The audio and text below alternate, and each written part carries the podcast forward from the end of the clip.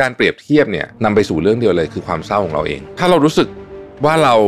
กำลังถูกครอบงำโดยความรู้สึกอิจฉานะครับริษยาต่างๆนะพวกนี้เนี่ยให้รู้ว่ามันเป็นสิ่งที่ไม่ดี ก่อนเราโพสต์ ก่อนเราแชทกับใคร ก่อนเราพูดอะไรออกไปเนี่ยลองพิจารณาให้ดีก่อนว่าเราอยากจะทำแบบนั้นจริงๆป่ะเพราะว่าเมื่อมันออกไปแล้วเนี่ยมันเอากลับมาไม่ได้แล้ว Mission to the Moon Podcast brought to you by ห้ามพลาด 2 คอร์สเรียนออนไลน์ใหม่จาก Mission Academy ทั้งคอร์ส Enhancing Productivity in the Digital Era ที่สอนโดยรวิศ หาญอุตสาหะ และคอร์ส Improving Leadership Skills for the Future สอนโดย Dale Carnegie Thailand สมัครหรือรับรายละเอียดเพิ่มเติมได้ที่ Line OA at Mission to the Moon สวัสดีครับยินดีต้อนรับเข้าสู่ Mission to the Moon Podcast นะครับ คุณอยู่กับรวิศ หาญอุตสาหะครับ การได้กลับมานั่งอัดที่โต๊ะทำงานของตัวเองเนี่ยนะทำให้รู้สึกว่าเออแบบ แบบอัดง่ายถนัดมากขึ้นเยอะเพราะว่าจอก็ใหญ่นะมีกล้องก็ดีนะฮะเขาไม่มีอะไรหรอกแค่จะบอกว่ากลับมาได้กลับมาอัดที่ที่ห้องทำงานของตัวเองแล้วนะครับ ก็เวลาเดินทางเนี่ยมันก็จะลำบากนิดหนึ่งนะฮะก็ต้องขออภัยด้วยที่ภาพเสียงอาจจะไม่ค่อยดีสักเท่าไหร่นะครับ วันนี้ก็ยังมาในธีมของหนังสืออยู่ดีนะฮะเพราะว่าช่วงนี้อาจจะได้อ่านหนังสือเยอะนะครับ แล้วก็ได้อ่านสรุปหนังสือเยอะด้วยนะฮะ ก็เลยอยากจะมาแชร์กัน หนังสือเล่มนี้ชื่อ 12 rules for life นะฮะ XX ข้อ rules for life นี่มันอาจจะมีหลายเล่มนะฮะผมว่ามันคือชื่อมันคุ้นไปหมดอะเพราะว่ามันมันเป็นชื่อแบบค่อนข้างจะ generic มากนะครับ เล่มนี้เขียนโดยคุณ Jordan Peterson นะครับก็ตั้งคำถามนี้ว่า true happiness คืออะไร เราไม่สามารถที่จะมีความสุขแบบสุขมากๆเนี่ย ทุกวินาทีได้ เราไม่ได้ถูกออกแบบเป็นแบบนั้น จริง ๆ แล้วเนี่ยความสุขของเราเนี่ยมันจะมีระดับที่เป็นเส้นนิ่งๆอยู่นะครับแล้วมันจะเป็นคล้ายๆกับ เราจะกลับมาอยู่ที่เส้นเนี่ยอยู่ตลอดเวลานะฮะซึ่งไอ้เส้นเนี้ยเป็นเส้นที่สำคัญมาก เพราะว่าเหมือนบาร์แล้วกันเรียกว่าเป็นบาร์นะไอ้บาร์เนี้ยมันจะทำให้เราเป็นคนที่มีความสุขหรือไม่มีความสุขมันขึ้นอยู่กับไอ้บาร์นี้นะฮะแล้วเขาบอกว่าสิ่งหนึ่งที่เราอาจจะตามหานะบางทีเนี่ยมันอาจจะอยู่ในผู้คนที่รอบรอบรอบอยู่รอบๆตัวเรา สิ่งหนึ่งที่มันมีงานวิจัยมาว่า การทำให้เรามีความสงบนะฮะอาจจะไม่ใช่ความสุขแบบ ตีใจอะไรแบบนั้นนะแต่ว่าสงบเนี่ยคือการที่เราได้อยู่กับคนที่มี value เหมือนเรา คือเชื่อในเรื่องคล้าย ๆกันนะครับผมไม่ได้เอา 12 ข้อมานะแต่ว่าเอาหัวข้อที่ผมคิดว่ามันเป็นประเด็นที่เขาพอยมาที่ผมชอบนะฮะอันที่หนึ่งเนี่ยเขาบอกว่าคนรอบตัวของคุณ เขาใช้ในหนังสือใช้คำว่า tribe คือเผ่านะฮะ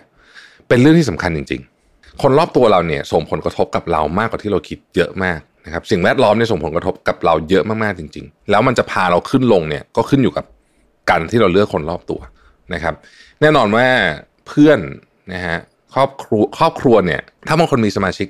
ในครอบครัวที่ท็อกซิกเราสามารถพยายามหลีกเลี่ยงเขาได้นะมันก็มีวิธีการเหมือนกันคือคือเราสามารถบริหารจัดการได้นะครับแต่ว่าเพื่อนเนี่ยเราเลือกเองเลยนะฮะเพื่อนเนี่ยเราเลือกเองเลย เพราะฉะนั้นเนี่ยอันเนี้ยเป็นสิ่งที่ทำให้เราต้องต้องคิดเยอะ นะครับ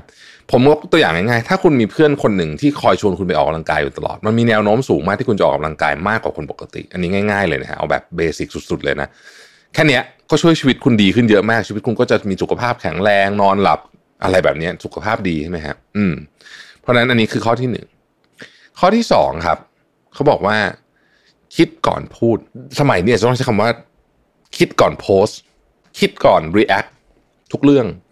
ผมรู้สึกคนยุคนี้เนี่ยรวมถึงตัวผมเองด้วยเนี่ยนะคือไม่รู้ว่าเราสมาธิสั้นหรืออะไรก็ไม่ค่อยแน่ใจเหมือนกันแต่ว่าเรารู้สึกว่าเรา react กับเรื่องต่างๆเนี่ยเร็วมาก ซึ่งผมว่ามันอันตรายเอาจริงนะผมว่ามันค่อนข้างอันตรายนะแล้วผมรู้สึกว่ามันจะทำให้เราเนี่ยเหมือนกับพลาดพลั้งได้ง่ายอ่าใช้คำนี้แล้วกันพลาดพลั้งได้ง่าย ทางที่ดีเนี่ยเราอาจจะต้องสโลว์ดาวนิดนึงเวลาเราทำอะไรนะครับเพราะฉะนั้นก่อนเราโพสต์ก่อนเราแชทกับใคร ก่อนเราพูดอะไรออกไปเนี่ย หรือแม้แต่ส่งอีเมลเนี่ยนะฮะลองพิจารณาให้ดีก่อนว่าเราอยากจะทำแบบนั้นจริงๆป่ะเพราะว่าเมื่อมันออกไปแล้วเนี่ยมันเอากลับมาไม่ได้แล้ว ข้อที่สามนะฮะชีวิตคุณจะดีได้ เมื่อคุณเปลี่ยนนิสัยที่ไม่ดี เราอยากจะมีชีวิตที่ดีขึ้น แต่เราไม่ไม่ยอมเปลี่ยนนิสัยที่ไม่ดีของเรา เช่น นิสัยที่ไม่ดีของเราจะเป็นการนอนดึกสูบบุหรี่อะไรอย่างเงี้ยไม่ไม่เนี่ยคือเนี่ยนิสัยธรรมดาพวกนี้นะฮะหรือว่า ใช้เงินเก่งอะไรอย่างเงี้ยคือชีวิตเรามันจะไม่มีทางดีขึ้นได้ ถ้าเราไม่ยอมทิ้งของพวกนี้ แต่ของพวกนี้เป็นความเคยชินที่ร้ายกาจมากนะครับมันเป็นความเคยชินที่ร้ายกาจมาก หลายคนเนี่ยเครียดแล้วช้อปปิ้งนะหลายคนเครียดแล้วกินนะฮะหลายคนเครียดแล้วก็สูบบุหรี่อะไรอย่างเงี้ยมันเป็นความเคยชินที่ร้ายกาจมากแล้วผมเองก็มีนิสัยที่ไม่ดีเหล่านี้อยู่ เยอะผมเข้าใจว่ามันทิ้งยากมาก แต่อยากจะชวนอย่างนี้ฮะเอาสักหนึ่งก็พอ คือเรามีหลายอันแหละนะครับ ชอบนอนดึกอะไรเงี้ยเชื่อไหมว่าแค่เอาหนึ่งอันออกให้ได้นะ โห อันเนี้ยมันช่วยเปลี่ยนชีวิตคุณเลยนะ สมมติว่าเราบอกว่าโอเค อย่างน้อยสุดเนี่ยอะทุกอย่างเราอาจจะอาจจะทำอะไรไม่ค่อยได้ แต่อย่างน้อยสุดเราจะกินอาหารให้ดี ทุกมือ้อ อย่างเงี้ย ผมว่ามันมันจะชีวิตมันจะเปลี่ยนจากเรื่องแบบนี้ ข้อที่สี่หยุดใช้ชีวิตในอนาคต ใช้ชีวิตให้อยู่กับปัจจุบัน ซึ่งเรื่องนี้เราก็พูดกันเยอะมากมากมากมากแล้วนะหนังสือเล่มนี้ก็เขียนย้ำอีกครั้งหนึ่งว่า พยายามใช้เทคนิคของ mindfulness คือเรื่องของการมีสติรู้ตัวอยู่ตลอดเวลาเนี่ยนะครับ ให้ให้เป็นเหมือนกับเข็มทิศนำชีวิตเราตลอดคือให้ใช้ชีวิตอยู่ในปัจจุบันตลอดเวลา เท่าที่เราทำได้นะครับแล้วแล้วชีวิตเราจะมีจะมีความสุขจริง ๆนะครับ ข้อที่ห้านะฮะโลกเนี้ยจริง ๆ แล้วเนี่ยมันมีแนวโน้มที่จะมีเรื่องดีๆ เกิดขึ้นมากกว่าเรื่องไม่ดี หรือจะใจพูดอีกมุมหนึ่งก็คือว่าจริง ๆ แล้วเนี่ยโลกเนี้ยมัน มันถูกพัฒนาขึ้นอยู่ตลอด แน่นอนมันมีบางมุมที่ไม่ดีนะฮะแล้วก็บางช่วงที่ไม่ดี เช่นช่วงนี้เป็นต้น แต่โดยรวมๆแล้วเนี่ยนะฮะโลกเราดีขึ้นนะไม่ไม่ไม่นับตัดเรื่องสิ่งแวดล้อมไปก่อนเพราะว่าประเด็นนั้นเป็นประเด็นอันหนึ่งที่ใหญ่ที่สุดที่เราแย่ลงอันนี้แน่นอนไม่มีใครเถียง แต่ว่าเรื่องอื่นนะครับ ความเท่าเทียมทางเพศ ความเท่าเทียมทางทางเลือก ความเท่าเทียมเนี่ยดีขึ้นมาเยอะมากนะเทียบกับเมื่อร้อยปีที่แล้วนะฮะอัตราการตายของของทารกซึ่ง ไม่ค่อยมีใครพูดประเด็นนี้เท่าไหร่แต่ว่า ชีวิตเราจะไม่มีอยู่ได้เลยนะ ถ้าเกิดว่าเราตายเยอะๆตอนที่เป็นเด็ก ซึ่งในอดีตมันเป็นแบบนั้นนะในในอดีตเนี่ยเข้าใจว่าเด็กประมาณ 20%นี่คือนานมากนะร้อยกว่าปีแล้วเนี่ยยี่สิบเปอร์เซ็นต์ะไม่รอดช่วงหนึ่งเดือนแรกนะครับหรือตาย at childbirth ด้วยซ้ำเพราะฉะนั้นเดี๋ยวนี้โอ้เด็กที่โอกาสรอดสูงมาก ๆ ประมาณ 90 เท่าไหร่ไม่รู้ผมเคยดูตัวเลขล่าสุดเก้าสิบกว่าเปอร์เซ็นต์ทำให้คนอดอยากน้อยลง เทียบเป็นเปอร์เซ็นต์แล้วนะครับ แม้ว่าจะยังมีคนที่ไม่มีอาหารเพียงพออยู่ แต่ว่าน้อยลงไปเยอะมากนะครับ เราทำให้สาธารณสุขดีขึ้น ห้องน้ำเอาแค่เรื่องห้องน้ำอย่างเดียวเนี่ยนะฮะพัฒนามาเยอะมากเลยนะในช่วง 50 ปีที่ผ่านมาเนี่ยนะครับตั้งแต่นานาเหล่านี้นะมันมาด้วยเทคโนโลยีเพราะจริงๆเราเนี่ยโลกเป็น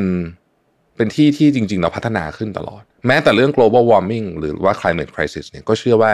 เราจะผ่านมันไปได้ แม้ว่าจะทุลักทุเลมากๆก็ตาม อย่างไรก็ดีเขาบอกว่าอย่างนี้ฮะถ้าเราเชื่อแบบนี้เราต้องไม่ทำอย่างหนึ่ง คือเราต้องไม่โทษโลก ไม่โทษสถานการณ์นะว่า เพราะไอ้นั่นทำให้ฉันเป็นแบบนี้ เวลาเราเจอเรื่องแย่ๆเรามักโทษสถานการณ์ แต่ว่าเวลาเราสำเร็จหรือว่าเจอเรื่องดีๆเนี่ยเราจะบอกว่ามันมาจากเรา คือเรามันจะบอกว่าเออฉันทำงานหนักฉันได้นี้มา แต่ว่าเวลาเราทำงานแล้วมันไม่ได้อย่างใจ เราจะเราจะโทษคนอื่น ถ้าเรามีนิสัยแบบนั้นนะครับไม่มีก็ดีแล้ว แต่ถ้ามีเนี่ยต้องระวังมากๆข้อที่ 6 ครับ การเปรียบเทียบเนี่ยนำไปสู่เรื่องเดียวเลยคือความเศร้าของเราเอง ถ้าเรารู้สึกว่าเรากำลังถูกครอบงำโดยความรู้สึกอิจฉานะครับปริษยาต่างๆนะพวกนี้เนี่ยให้รู้ว่ามันเป็นสิ่งที่ไม่ดีนะครับและและอย่าพยายามนำชีวิตด้วยเรื่องนั้นนะฮะทุกคนมีเวลาของตัวเอง ทุกคนมีความแข็งแกร่งและความอ่อนแอของตัวเอง คือตอนเราเกิดมาเนี่ยเหมือนเขาเขาเขาเรียกว่าเหมือนเหมือนเราได้ไพ่มาใบหนึ่งเนี่ย หรือมือมือหนึ่งก็ได้นี่นะฮะสมมติได้มาห้าใบเนี่ยนะ มันบางคนมันได้ไพ่ดีจริงๆอะคือบุญวาสนาดีจริงๆอะคือ เราก็ต้องยอมรับเรื่องนี้เนาะคือมันมันไม่รู้จะอธิบายด้วยอะไรละนะฮะแต่แน่นอนถ้าคุณหรือแม้กระทั่งประเทศที่คุณเกิด ผมพูดผมพูดบ่อยนะว่า ไม่ต้องประเทศหรอกเอาแค่รหัสไปรษณีย์ในประเทศเดียวกันเนี่ยอันนี้ก็ต่างกันเยอะมากแล้ว แต่ประเทศที่คุณเกิดเนี่ยก็ต่างเยอะมากๆเหมือนกันนะครับไพ่ที่แสงมาให้เราตอนแรกเนี่ย เรา เราทำอะไรไม่ได้ แต่ว่าเรามีสิทธิ์ที่จะขอเปลี่ยนไพ่ได้ระหว่างทางนั่นคือสิ่งที่เราทำเองนะที่เราเปลี่ยนแปลงนิสัยต่างๆระหว่างทาง หรือการตัดสินใจตลอดชีวิตของเราก็เป็นการเปลี่ยนไพ่นะครับมันจะดีขึ้นหรือแย่ลงก็ก็ขึ้นอยู่กับหลายอย่าง ขึ้นอยู่กับตัวเราด้วยพาร์ทส่วนหนึ่งขึ้นอยู่กับสิ่งแวดล้อมด้วยนะฮะถ้าคุณไปดูประเทศอันนี้ขอพูดออกนอกประเด็นไปนิดนึงไปดูประเทศอย่างประเทศกลุ่มสแกนดิเนเวียนเนี่ยนะครับผมเพิ่งอ่านรายงานล่าสุดมันน่าสนใจมาก ถ้าเราถามว่า ประเทศไหนมีคนร่ำรวยมากที่สุด คนร่ำรวยในที่นี้คือ เรียกว่าเป็น ultra high net worth ก็คือประเทศในกลุ่มที่คนที่มีเงินทรัพย์สินเกิน 30 ล้านเหรียญนะประมาณพันล้านบาท ต่อหนึ่งประชากรหนึ่งแสนคนนะ ประเทศแถบไหนมีคนร่ำรวยมากที่สุดเราจะคิดว่าเป็นอเมริกาอังกฤษอะไรแบบนี้ดูไบอย่างนี้ใช่ไหมไม่ใช่นะเป็นประเทศแถบสแกนดิเนเวียนนะ คือนอกจากเขาจะทำให้คน ค่อนข้างจะมีความใกล้เคียงในสังคมแล้วเนี่ยนะฮะ social safety net สูงมากๆเนี่ยนะฮะเฮ้ยเขายังทำให้คนค่อนข้างฐานะดีด้วยนะ ซึ่งเก่งมากนะคือผมว่าตอนแรกคิดว่ามันจะไม่ไปด้วยกันนะฮะแต่ว่าเออมันไปด้วยกันนะฮะเดี๋ยวเดี๋ยวผมจะหาตัวเลขมาเล่าให้ฟังว่ามันเป็นยังไง แต่ว่าประเด็นนี้น่าสนใจนะครับ เทียบต่อประชากรหนึ่งแสนคนเนี่ยนะฮะมี ultra high net worth individual กี่คน เพราะฉะนั้นไม่ต้องเปรียบเทียบเนาะคือคือเปรียบเทียบ เพื่อจะทำตัวให้ดีขึ้นได้ แต่ว่าอย่าเปรียบเทียบแล้วรู้สึกเศร้า เพราะมันมันมันคือไพ่แรกที่เราได้มา มันไม่รู้ทำไงจริงๆข้อที่เจ็ดนะฮะคนที่ฟังเก่งจะประสบความสำเร็จมากในยุคนี้ และมีความสุขด้วยนะแต่การฟังเก่งต้องฝึกและต้องฝึกทุกวัน เพราะเป็นเรื่องที่ยากมากเราเนี่ยมีแนวโน้มที่จะไม่ฟัง ไม่ฟังมีสองอย่างนะเถียงเป็นแบบหนึ่งหรืออยู่เฉยๆเงียบๆไม่ฟังก็มีนะฮะหมายถึงว่า ไม่ได้พูดอะไร แต่ไม่ฟัง คือเข้าหูซ้ายทะลุหูขวาแบบนี้ก็มีเหมือนกันนะครับ เพราะฉะนั้นเนี่ยให้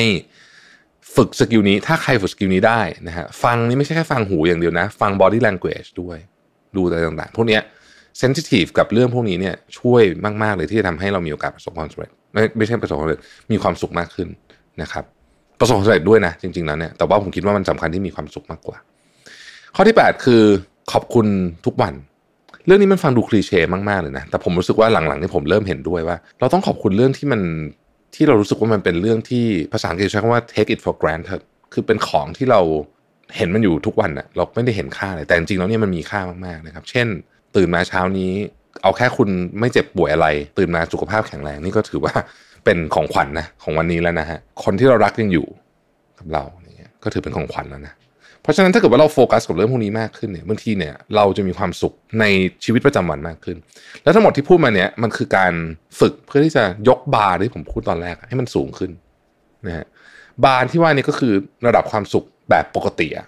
ค่ามาตรฐานของเราแบบค่าปกติที่ไม่ได้มีไม่ได้มีอะไรมากระทบจิตใจด้านบวกด้านลบ ถ้าคุณยกบาร์นี้มันสูงขึ้น ซึ่งบาร์นี้มันจะสูงขึ้นได้มันขึ้นอยู่กับการฝึกจิตใจของเราฝึกจิตใจและร่างกายของเราด้วย ถ้าเรานอนเยอะ ออกกำลังกายทุกวันกินอาหารดีแค่นี้ไอ้บาร์นี้ก็ขึ้นแล้วนะแล้วมันจะขึ้นไปตลอดด้วยนะคือมันแน่นอนมันจะมีวันที่คุณดาวฮะแต่หมายถึงว่าระดับความสุขปกติของคุณนะมันจะอยู่ในระดับที่สูงกว่ากว่าก่อนหน้าที่คุณจะเปลี่ยนนิสัยแล้วกันนะเพราะฉะนั้นเนี่ยกฎของชีวิตจริง ๆ ไม่ได้มีอะไรที่ซับซ้อนเป็นเรื่องที่เรารู้อยู่แล้วนะครับ เพียงแต่ว่าเราอยากจะทำหรือเปล่านั่นเองเพราะว่าทุกอย่าง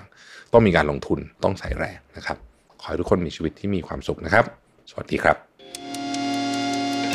Mission to the Moon Podcast Presented by ห้ามพลาด 2 คอร์สเรียนออนไลน์ใหม่จาก Mission Academy ทั้งคอร์ส Enhancing Productivity in Digital Era ที่สอนโดยรวิทย์หานุสาหะ และคอร์ส Improving Leadership Skills for the Future สอนโดย Dale Carnegie Thailand สมัครหรือรับรายละเอียดเพิ่มเติมได้ที่ Line OA at Mission to the Moon